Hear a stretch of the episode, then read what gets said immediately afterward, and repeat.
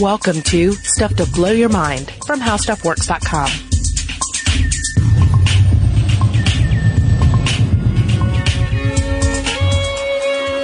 We may say that we have the birth of a new science, a new philosophy, a new life. The time of deliverance has come at last, and henceforward the career of humanity is upward and onward, a mighty, a noble, and a godlike career. All the revelations of spiritualism heretofore, all the control of spirits over mortals, and the instruction and discipline they have given us have only paved the way, as it were, for the advent of a great practical movement, such as the world little dreams of, though it has long deeply yearned for it and agonized and groaned away its life because it did not come sooner. And this new motive power is to lead the way in the great speedily coming salvation. It is to be the physical savior of the race, the history of its inception, its various stages of progress, and its completion will show the world a most beautiful and significant analogy to the advent of Jesus as the spiritual savior of the race. Hence, we most confidently assert that the advent of the science of all sciences, the philosophy of all philosophies, and the art of all arts has now fairly commenced. The child is born, not long hence he will go alone. Then he will dispute with the doctors in the temples of science, and then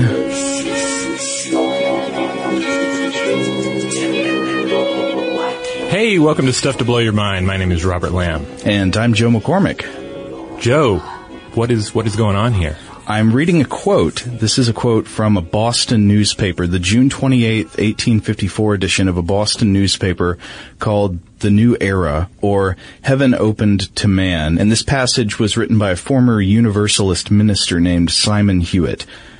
So after this passage, one skeptical reader named Emma Hardinge commented that, quote, Nothing could be given further beyond vague hints of what was to follow the awful then which broke off breathless at the contemplation of its own inexpressible possibilities. So, all this preamble to something amazing that's going to change humanity, what on earth could Simon Hewitt have been talking about? Well, he was referring to something that sat inside the upper room of a large tower overlooking the coast beyond the town of Lynn, Massachusetts. This is High Rock Tower. If you want to look it up, you can see a picture of this place. It still exists to kind of get a sense of it. And inside the upper room of this tower were the fruits of what I would sort of think of as the ultimate backyard engineering project. it is like garage engineering gone to the extreme.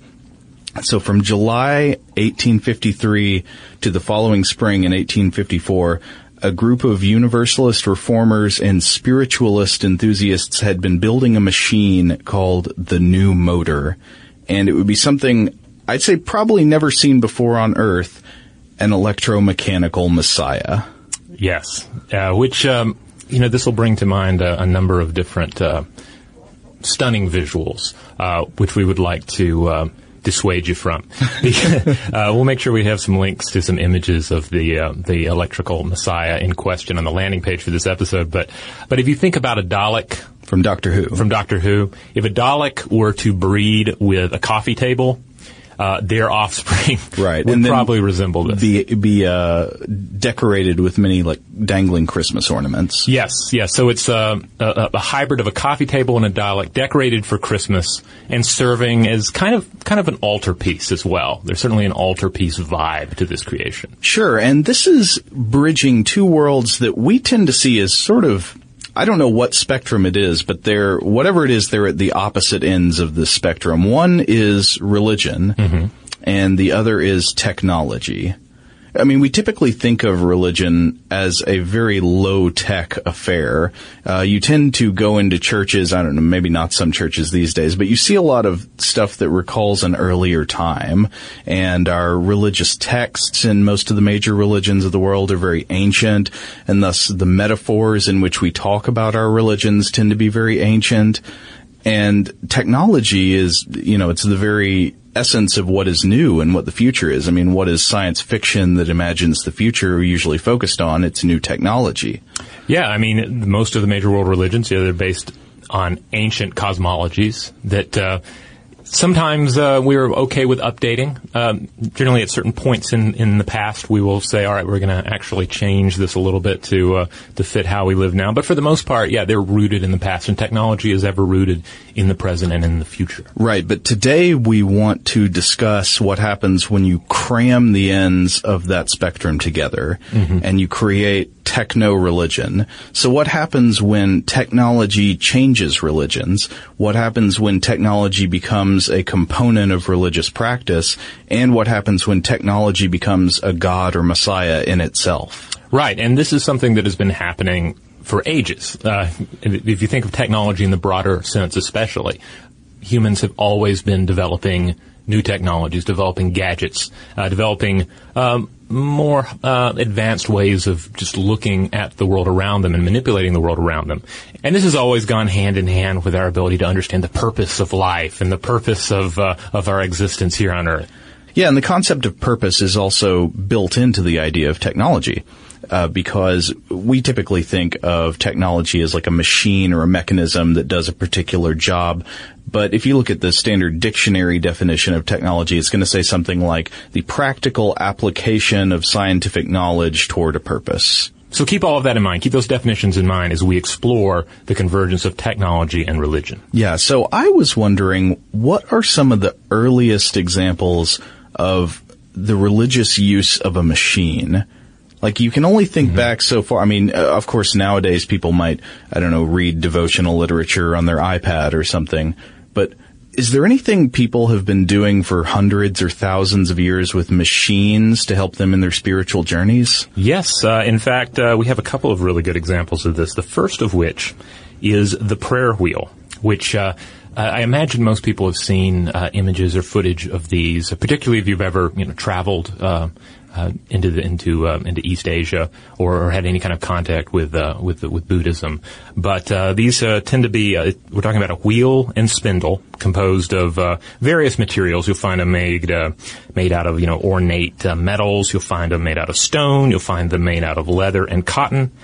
And it it's a physical manifestation of the turning wheel of Dharma in Buddhism. Okay, so physically to picture this, is it going to be kind of like one of those like uh, game prize wheels? Uh, sort of. I mean, it's uh, it's it's not positioned vertically; it's positioned uh, horizontally. It kind of, if, if, you were just an outsider looking at it and you knew nothing about Eastern religion, you, you might you might equate it with with some sort of a doodad at a child's playground, right? Just something that seems like you just spin it and it's cool to spin. Okay. But of course, it has far more purpose right. than that within the, the context of the religion. Um, so the wheel of Dharma. Yeah, the wheel of Dharma, and uh, and and it's all tied in with uh, you know accumulating good karma, purifying bad karma, uh, because you uh, you spin this wheel, and in, in, spinning the prayer wheel, you are uh, assisting uh, yourself with the with, with, with the purging of bad karma and the accumulation of the good. Huh. And this is accomplished by the fact that I mean, on top of the, the wheel being this uh, this this gadget, this device that uh, that that represents this um, this cosmological idea, uh, the prayers are also filled with up to a mile of prayers. Um, so we're talking uh, mantras and sutras, generally written in Sanskrit, and uh, the prayers are recited each time the wheel makes a revolution. So a pilgrim spins the wheel and with each spin helps helps them gain merit and uh, to concentrate the mind on the, the, mantras and, and sutras that are being re, uh, react, reenacted by the wheel. Oh, okay. So much in the way that, say, a lever or a pulley might upgrade our ability to do physical work, mm-hmm. this wheel can upgrade our ability to do spiritual work. Yeah, it's. I guess like, one way to think of it would be think about a cassette player, right? Yes. Um, say you're just a really huge fan of, uh, I don't know, what's your fa- what's your favorite metal album? Your favorite rock and roll al- album? Uh, Dopethrone. Dope Throne. Who's that by? Electric Wizard. Oh, okay. All right. Well, let's say you you particularly love Dopethrone, and so you have a cassette of Dopethrone, but that cassette doesn't actually play. Just the, but imagine just the, the mere act of that tape filtering through the machine and revolving around that wheel somehow uh, enacted the spirit of that album for you. Okay. That's kind of what's going on. So here. it gives you the, the essence or the aura of Dopethrone without the sounds having to play. Right, and, and ideally, I think uh, my understanding too is that you would also focus the mind on Dopethrone. So it's not just uh, saying I'm turning this machine instead of thinking about it. I'm doing both. Okay. But um, but where this gets uh, really interesting is when you, for instance, when you look at the fact that until the 20th century, virtually the only Tibetan use for the wheel was as a device for activating these mantras. So that the, the wheel was was virtually virtually went unused there as a physical uh, tool, as a technology for you know moving things around or crushing things, etc. It was used almost exclusively as a religious technology. Wow. Yeah. Um, now that's not to say that all prayer wheels are turned by hand. That's kind of the main one you see, and it's certainly the one that, that often makes the uh, the biggest impression visually. That's a Mani wheel, but there are also varieties that are turned by fire, uh, water, wind, um, electricity. Hold on a second. so we've got an electric prayer karma machine. Yes. Yeah, it's and this is where it gets, it gets really interesting because yeah, because it's one thing to say, all right, this one is spun by hand because also I'm the human. I'm in this kind of at the center of this religious thing, right? It's another to say the fire or the wind or the air is going to move it because those are natural forces uh, created by the gods, right? Yeah, well, that makes me think of an analogy. Like if you look to medieval Catholicism, where you might have chantries that are uh, where, say, a wealthy person or member of the gentry could pay people to pray, Hmm. and the more prayers that the monks would say in these chantries, based on the amount they paid, could lessen their stay in purgatory.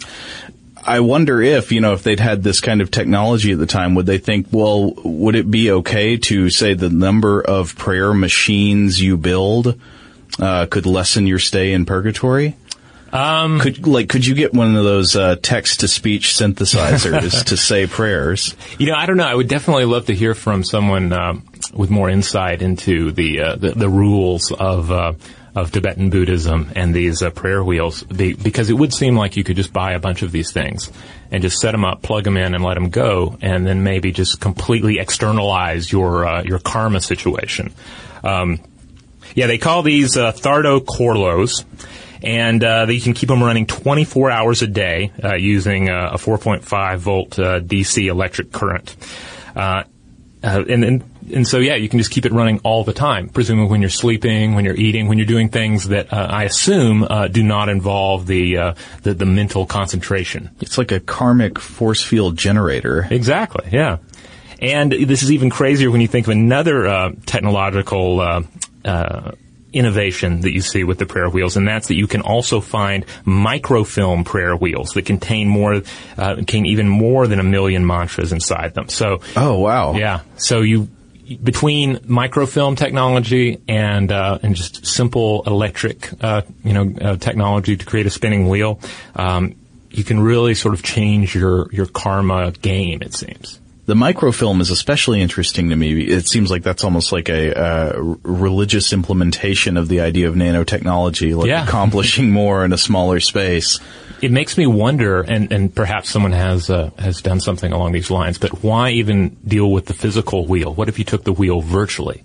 You could have. I mean, what would the limits? There would be, um, pretty much be no limits, right? I mean, you could Right. have an, an absurd number of mantras moving through a wheel at uh, pretty much any kind of uh, rate you want. Right? Like you could create a computer program that executes a subroutine that is just a list of these mantras, and Yeah. then you could tell it to loop infinitely. yeah, kind of a, a karmic defragging system just running in the background out of your uh, your computer at all times. Yeah, and of course, so this is kind of our outsider's perspective, but I'm sure somebody who uh, is actually believing in and using these sorts of prayer wheels would have a pretty good and well thought out explanation for why you can use technology to achieve a karmically significant event in one way, but not in another way. It might totally make sense in terms of how they interpret their spirituality. Yeah, I mean, I think I think anytime you see this convergence of technology and uh, religion, it it it becomes the domain of. Uh, of the, the the priest or the priest class or somebody in some sort of uh, you know clerical authority to say, all right, this is the line. This Right. is this is how far technology can come into the sanctuary. Right. It's okay to um, you know read your hymnal or your Bible on an iPad, but it's not okay to do X, Y, or Z. It makes me want to ask the question, why on that spectrum I talked about earlier, where we have, you know, the ancient religion on one hand and the new technology on the other, why are they so far apart? Like, what is the inherent profanity in technology?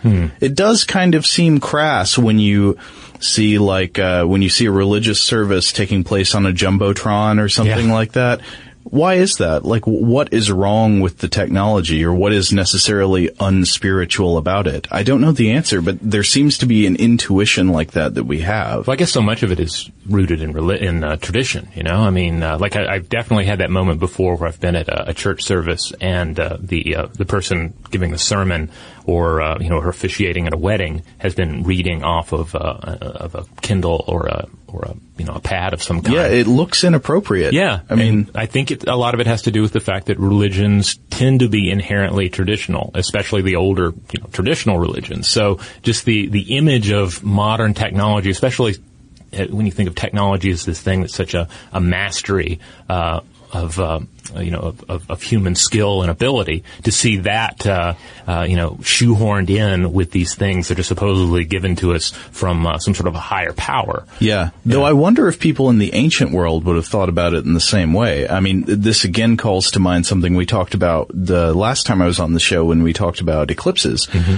Uh, which is the Antikythera mechanism. Oh yeah. It was an ancient Greek device. It's often referred to as the world's oldest computer or the first computer. Now, obviously, it didn't have microprocessors processors or anything, but this was a device that comes from more than 2,000 years ago. It was found in a shipwreck in the Mediterranean, and it was an ancient mechanical computer for for computing the locations of celestial objects mm-hmm. and for like predicting lunar eclipses and solar eclipses in the future. And the interesting thing about this is it's an amazingly advanced piece of technology for the time, just astoundingly advanced. But these events, these celestial mechanics had religious significance to the people who used it.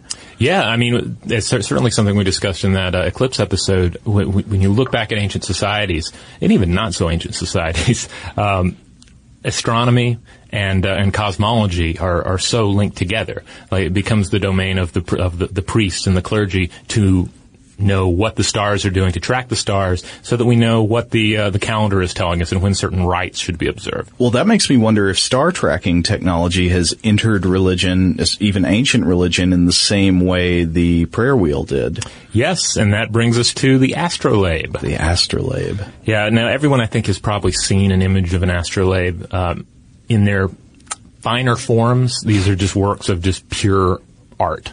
I'm going to tell you what I picture. Tell me how far off I am. Okay. Basically, it's it looks kind of like that compass you used to use in middle school math classes to draw a perfect circle mm-hmm. with another little half moon piece on it. Is that completely wrong? Kind of, yeah. With varying levels of uh, of artistry and a lot of uh, figures and, and sliding mechanisms. Okay. Yeah, it's a small circular device, and these would usually usually these would be made of wood or brass. Um, and uh, they date back over 2,000 years. The concept seems to originate around uh, 330 BCE and they were perfected by the Arabs uh, in the 9th century, and they remained uh, the basic astronomer's tool for the next 700 years. It's essentially a model of the stars in the sky, which uh, can be moved to show where the stars will be at any time of the year. And the reverse side of the astrolabe uh, concerns the position of the sun and the moon. Okay, so it's a lot like the Antikythera mechanism mm-hmm. in a way. Yeah, yeah. It's it's portable. It has a large display. On top of that, if you have a really nice model, it's a beautiful work of art, something you might want to you know, easily show it off at the dinner table. Uh, it's arguably one of, if not the first personal computer, you know, mobile, carrying it with you, right. doing what you need to do in the course of a day. Now the question is, would it become overheated if sitting on your lap? if it was made out of metal and you were sit- seated in the sun, I yeah. would say yes. Um, yeah, that's a sterility hazard. it, it uh, you couldn't get an app for this thing, but it had a number of uh, features just by virtue of, uh, of how it could track the, the, heavens. You could tell the date and time. You could calculate distances. Uh, it could be used in uh, determining a building height, surveying, longitude, latitude, altitude, horoscopes. Um, you can uh, also uh, figure out the position of the planets. But then on top of this, there were uh, various occult uh, usages, so it gets a little bit into religion there. But the, the most notable function, where we see the astrolabe becoming a piece of religious technology is in its ability to determine Islamic prayer times and determine the direction to Mecca. Ah, okay. So this is actually that the, the piece of technology itself doesn't necessarily have religious significance, but there's a fact you need to know to mm-hmm. execute your re- religion, you know, perfectly the way you want to do it. If you want to face Mecca as well as you can, why not have a machine to help you really hone that piece of information and get it as accurate as possible? Yeah, I mean, it, in a way, it really becomes an essential piece of technology in Islam because Islam places a high importance on the position of the believer in time and space. For starters, uh, the salat times, these are the, the five prayers a day plus the Friday prayer, they depend, uh, it depends on a combination of clock time and sundial time to determine exactly when these should take place. So it concerns the exact coordinates for a given location. Um, because again, it's not just it's not just arbitrary about when the prayer times are. They have they are right. specific depending on where you are in the world, uh, where you are in terms of sun time. And on top of this, the faithful has to know exactly where they are in relation to the Kaaba in Mecca, so that they can face that direction during these prayers. Yeah, I think that's fascinating. And unlike the prayer wheel, which itself does some sort of religious or spiritual work, mm-hmm. this is sort of like a technology that we use to be most properly informed about how to do the rituals that you would be doing anyway. Because really, a lot of the problems that occur in a religion, they occur as the uh, believer moves uh, farther away in uh, in time or space, right? Sure. So you're you're you're uh, you're farther away from Mecca uh, it, it's harder to determine exactly where you are. Uh, you're not necessarily going to have uh, uh, somebody signaling the prayer times each day from a tower. So right. it falls on you to figure it out yourself, and uh, and then that's where the technology becomes extremely useful.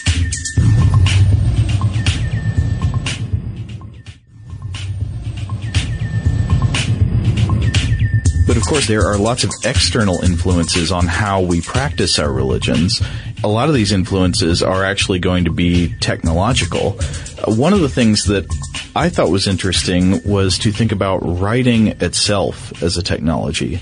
Now, writing is so crucial to the way we think of most of the major religions of the world today, uh, because you've got the Torah for Jews, you've mm-hmm. got the, you know, the Hebrew Bible plus the New Testament for Christians, you've got the Quran for Muslims, and, and, and of course there are uh, texts that are central to Eastern religions as well. Mm-hmm. The Ramayana and the Mahabharata, to be specific. Mm-hmm. Certainly, yeah. And so we think about religion as a very text-based affair, but there's really no reason it has to be. I mean, religions can be transmitted orally through culture. They can be systems of cultural practices that don't necessarily have to be written down or encoded anywhere. But for some reason, most of the world's major religions have a strong textual component. And I wonder how it changed the way we practiced religion when writing came into humanity. Because writing, I mean, human civilization is much older than writing. Mm-hmm. Uh, of course, human life in general, human culture is even older than civilization, so much older than writing. So we can only really imagine, I think, I mean, I'm sure that, uh, some, like a cultural anthropologist or an archaeologist could tell us more about how they think writing might have changed the way we practice religions, but I really have no idea. Well, I mean, I, I think at heart you're probably dealing with the situation of of uh, of the expansion of memory, right? Because yeah. writing is in essence the ability to externalize human memory. Before writing, uh, how we that we could only contain as much as could fit in a human mind, mm-hmm. or if maybe if you were you know really skilled at it, you might compartmentalize it right and have one person deal with the with these memories versus the other, almost a Fahrenheit 451 kind of situation. Oh yeah, okay, yeah. So we, before writing, it's you're limited by just the, the, the power of the human mind to remember, and then the ability to pass that on to others. Which, of course, we know from everyday experience, but also from actual studies. We we don't pass on information all that faithfully if we don't write it down. Right. Memory itself is not set in stone. Yeah. And uh, and then there's kind of a telephone game. Uh, anytime we pass something on, anytime really anytime you remember something, you're taking it out, you're potentially changing it, and then putting it back in. So yeah, I have to imagine though. Of course, I, I could be wrong that uh, that as much as religious beliefs kind of change from generation to generation today, I have to imagine they changed even more and much more quickly in times before there were sort of like texts to anchor them. Yeah, before you could actually set a religion in stone, I imagine a, re- a religion really just by virtue of how we remembered it, it changed with us. So It's very some- fluid. Yeah. So some of these problems we run into where, where we're saying, oh, all right, we're trying to uh, apply uh, ancient Babylon, Babylonian cosmology to modern times. Part of that is uh, by virtue of depending upon ancient Babylonian cosmology set in stone, and then you know, and then that that recording of it is considered sacred and holy. Right. So these ancient writing technologies, we, we of course had the invention of alphabets, and I think it's very fair to consider an alphabet a technology. Uh, but then on top of that, you just had the preservation technology. So you had scrolls, you eventually had codices, uh, you had you know tablets and carving, and and all the different pictograms and libraries and, and every bit of technology we had. But there was one big thing I think that that was the main textual technology that really revolutionized the world, and that would be the printing press. Yes, yeah, we're talking about the, the mid 15th century uh, in Europe, particularly. Old, old Gutenberg. Old Gutenberg, yeah. Um, yeah, and his effect on the Bible, the Gutenberg Bible. Uh, because prior to this, any given Western manuscript had to be copied by hand. And it was generally, this was uh, something that was uh, handled by, uh, by the clergy. Right. Can you imagine this living in a world where, so you look to the church as your, you know, as your authority on all things spiritual, uh, and probably all, more than that, also all things government in some cases and, and all that. But th- they have the Bible as the authority that's interpreted by the church. And so what is the Bible? Well, it is hand copied documents that most people don't have much access to. They might be because they're so rare. I mean, they're kept in scriptoriums or libraries or these, these places that the average person wouldn't have any access to. Yeah, they're highly fetishized. Uh, it's, it's just not something that the average person would have access to. And on top of that, the lack of a printing press means that there's really not much distributed commentary on the documents either. And this is something that uh, a, a lot of people would say played a big role in the Renaissance, Protestant Reformation, the Enlightenment, the Scientific Revolution. Uh, if you just look at the Protestant Reformation, you have to imagine the effect that the printing press had on not just the Bible itself, but on the distribution of Reformation propaganda. And I, I don't use the word propaganda there in a negative sense. I think that's just the term for Yeah. all of the ways in which Reformation ideas were being spread throughout Europe at the time. Yeah, it's really the kind of technological advancement in mass communication that you can you can really only compare it to, if not the um, emergence of writing to begin with, then perhaps the internet age. Right. Like the like such a big movement and such a, a drastic change in our ability to communicate with one another. Speaking of the scientific revolution, uh, that makes me think about the you know the whole notion of, a- of a clockwork universe, uh, which I'm not going to get too deep into that uh, here. That could easily be its own podcast. But and everyone's heard the idea of of, uh, of, of a creator god as a watchmaker, right? Um, this creator makes the, the perfect mechanical timepiece that is the universe and then just lets it go. Maybe winds it first, I guess. Hopefully winds it. And then lets it go because it doesn't need to, to be rewound or anything. It works perfectly as it's created. And this is an, uh, an example of you know, a technological society, a society that has these technological ideas in its head, can't help but think about um, the unseen world in terms of those same mechanisms. Right. I mean, it's very common to want to describe the actions of God in terms that we can understand. Right. And what do we understand these days? Making Increasingly? machines, yeah. Machines, yeah. Uh, I, I haven't seen a lot of this, but I wonder to what extent, like modern, like email or jargon, et cetera, has, has uh, made its way into, uh, you know, just average, say, Christian sermons. Uh, like, does anyone talk about, um, communication with God, prayer itself being a form of email?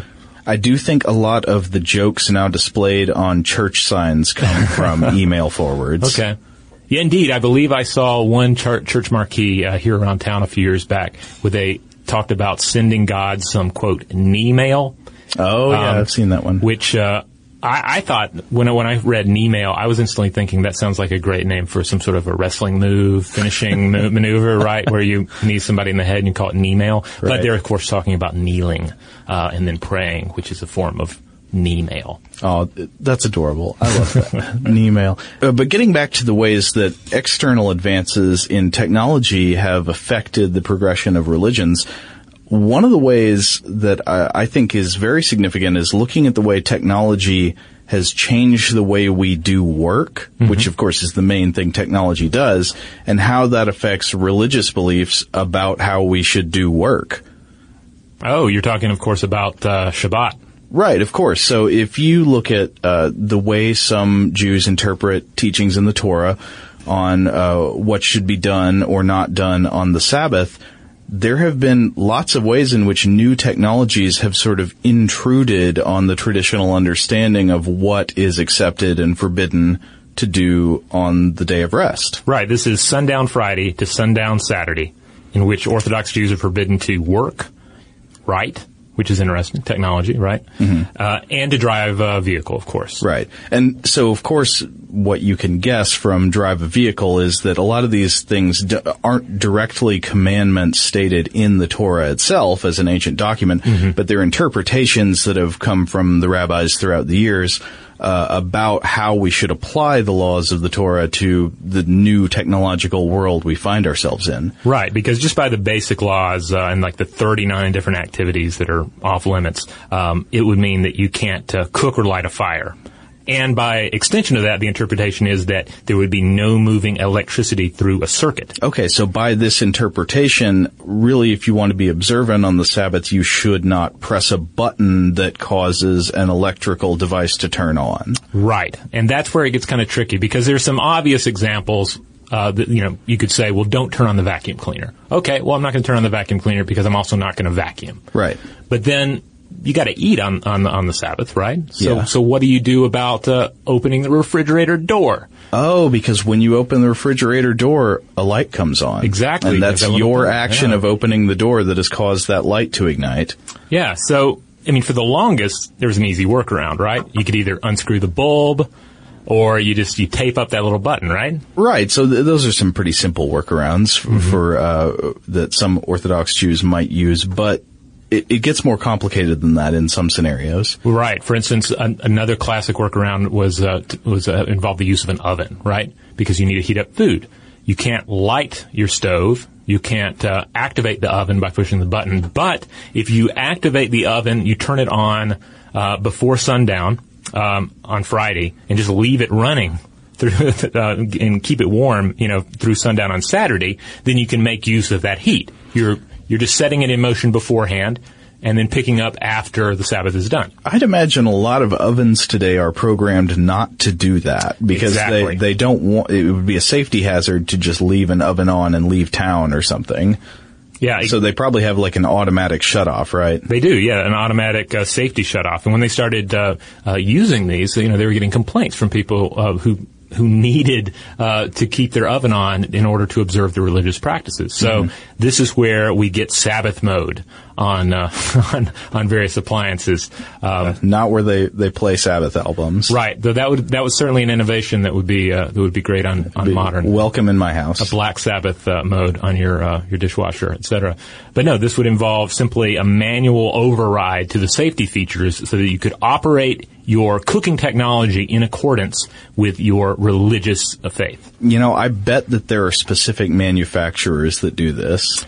There are, uh, and, and, in fact, there's actually uh, something called Star K Kosher certification for appliances. Oh wow! Yeah, you can actually go to their their website. It's star uh, k.org, and they have a lot of stuff uh, dealing with with kosher you know, foods, what have you, but also in a whole system, a whole section on appliances where you can look up the appliances and see what their their uh, their potential uh, Sabbath modes are, how to activate them, how to use them in accordance with these rules and regulations.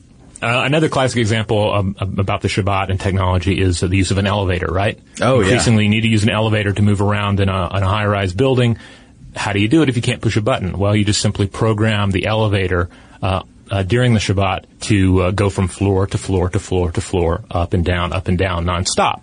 And then you just get on and you just ride the ride. Wow. Yeah. So that might be a long ride and a long wait, but at least you can observe your, your practices. Exactly. Another bit of uh, religious technology we wanted to touch on real quick is uh, a 16th century clockwork monk created by Juanelo Turriano, who was a, um, a mechanic for uh, Spanish Emperor Charles V. Mm. Now, the emperor's son, King Philip II, the story goes, was praying at the bedside of his own dying son, and he's getting desperate, so he's making promises to the divine. He's promising a miracle for a miracle uh, if his child survives. He ends up recovering, and he has to keep his promise. What kind of a miracle can uh, can a king actually do? Well, obviously the king's going to um, consult his mechanic, right? Consult yeah. his mechanic and uh, get him to create a miracle as a, as kind of a an offering, right? As a as a, as a thank you uh, to the divine. And so uh, that's where Juanelo comes in, and he creates a key uh, wound, spring operated uh, automaton, and a really complicated uh, automaton at that. Yeah, I've seen pictures of this, and it's fascinating. You can like, I think there's a little compartment where you can peek in on the inside of it, and it's mm-hmm. got gears, and I, I, don't, I couldn't begin to understand how it works on the inside. Uh, but what does it actually do? Well, I mean, it it uh, it walks around uh, in kind of a square shape. It it strikes its chest with its right arm. It raises and lowers a small cross and rosary with its left. It occasionally kisses the cross. Uh, it turns and nods its head. It rolls its eyes, and it uh, mouths uh, you know silent prayers uh, and whatnot. Wow. So. So wait, you said it strikes its chest. So is this is this auto automatic self flagellation? Uh, I don't think it's quite flagellation. Okay, but, uh, but that would be a different. Uh, that would be an interesting, a different kind of gesture. Yeah. Um, but uh, some of you probably heard a Radiolab uh, episode a few years back where they they did a, like a short profile of this piece and sort of the mysteries uh, around it because there are a lot of questions regarding you know why why was this created? What's the exact purpose? You know, what was the, the mindset in creating it? Mm-hmm. Is it simply an offering, uh, you know, to God? Is it is it something you're supposed to put on the, the table and you all sit around and pray pray while observing it? Right. My question would be, does it do something relevant, or is it more kind of like when a great painter or sculptor would create a work of art and dedicate it to the Lord? I, I think that seems to be the the prevalent interpretation. Mm-hmm. Though, in light of what we talked about with the prayer wheel, it's it's tempting to want to go that direction with it, you know, and think of it as a to think that like its prayers had some efficacy. Yeah, I mean, I, I am temp- I really want to believe that. I, I can, in good uh, in good faith, put that forward as, as something that I think, or that even the, the majority of the experts think that uh, was in the mind of of the king or uh, the mechanic responsible. But mm-hmm. Uh, you, you, can't help but but wonder uh, exactly how the mindset uh, of, of the mechanic played into it. And of course, in our modern time, um, we've plenty of examples of, of prayer taking place online, uh, you know, prayer groups, etc., sharing their concerns uh, via the internet.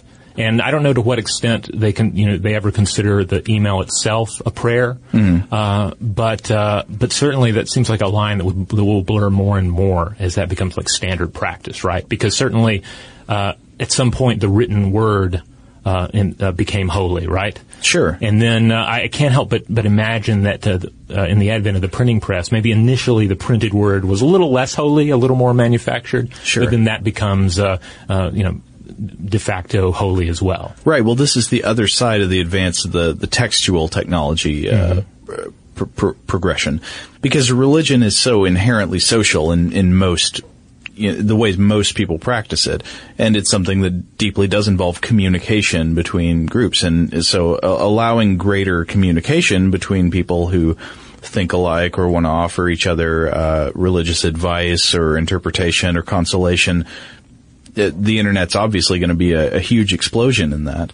But it's also not just a, a, peer-to-peer exchange, right? So you can have your sort of like your religious, you know, email circle where you forward each other the, the things that, you know, you want to show to your friends and your peers in the church. You can also have services provided by church officials over telecommunications links. Indeed. And, uh, you know, here's a question that comes to mind here.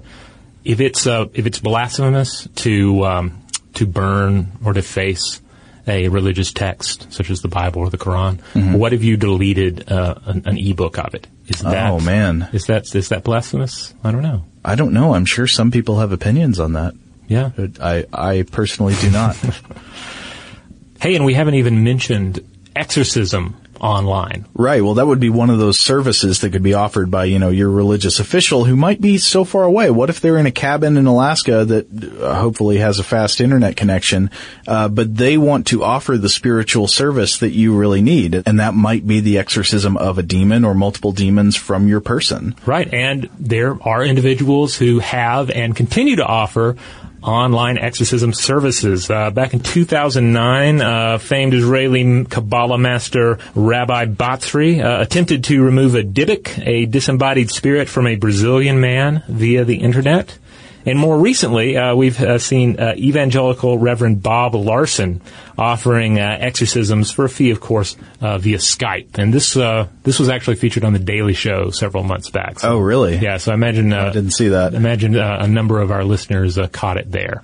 Yeah, that sounds way more interesting than the video conferencing that we have here at work. Yeah, but you know, ultimately, what's I don't see what the big big deal is. Because if if an exorcism involves like this rite by which you're driving a spiritual invader out, yeah, it's essentially the, the demon is kind of telecommuting through an individual, right? Yeah, yeah, that makes sense. I mean, it, it, seems to me that the ideology behind an exorcism would suggest that it's a it's an interpersonal connection that breaks the power of the demon. It's sort of the spiritual or emotional or intellectual presence of the clerical official that can drive the demon out, not so much the physical presence. Like, why would they really need to be in the room? Yeah, I mean, it reminds me of I think we both recently rewatched portions or the entirety of. Uh, the, uh, the the Hellraiser Bloodlines movie, where uh, an individual, of course, you know, religious technology, right? The lament configuration is a little mechanical device, and you solve it, and the right. demons show up, the Cenobites show up. And in that uh, movie, there's an individual that's cheating, right, by trying by solving it virtually or, or remotely by use of a robot. Right. Yes, he's he's using essentially the technology of a bomb disposal robot, mm-hmm. but to solve the lament configuration puzzle box and inside it, a contained room. Uh, initially it works, but then some, some people who are not very technologically savvy are like, well, uh, we gotta solve this problem. They open the door to the room where the Cenobites are contained and then there's a big problem. But that's interesting. Initially, they're able to outmaneuver the technologically uh, empowered demons that are the Cenobites via more advanced technology. Right. They can put those Cenobites in a box, inside a box. Exactly. Inside a box. All right. So that's going to be the end of part one here. This is very much, again, a two part series. Yeah. And if you want to hear the conclusion of that story that we started this episode with, the construction of the electromechanical messiah at the High Rock Tower in Lynn, Massachusetts, that's going to be in our next episode. So that's going to be in part two. Indeed, we're also going to get into some uh, some wonderful UFO uh, and Scientology territory as well. So, uh, hey, if you're if you're listening to this episode as it comes out, just wait a couple of days and you'll get the second part. Uh, if you're catching up on this uh, at a later point, uh, I will make sure that there is a link to the second episode on the landing page for this episode at stufftoblowyourmind.com. That's the mothership. That's where you'll find all the episodes, all the videos, all the blog posts, plus links out to our social media accounts such as Facebook and Twitter.